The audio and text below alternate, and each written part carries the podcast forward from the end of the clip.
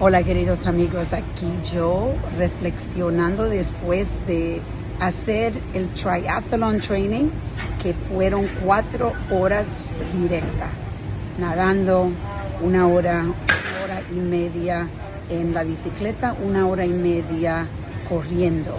Y déjenme decirle que algo que noté hoy, mi reflexión es cómo, cómo es increíble estar en el zone en el zone, como yo le digo, es el momento.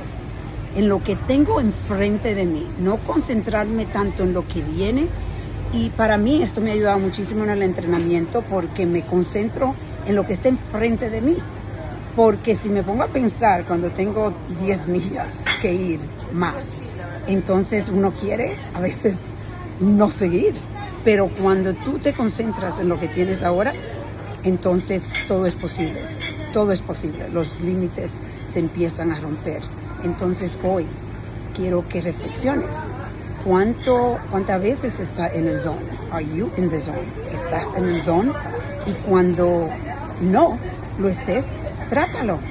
Trata de enfocarte en lo que tienes enfrente de ti. Pensando en lo que viene, por supuesto, pero la energía se pone en lo que está frente de nosotros. Vamos a reflexionar y a reconectar.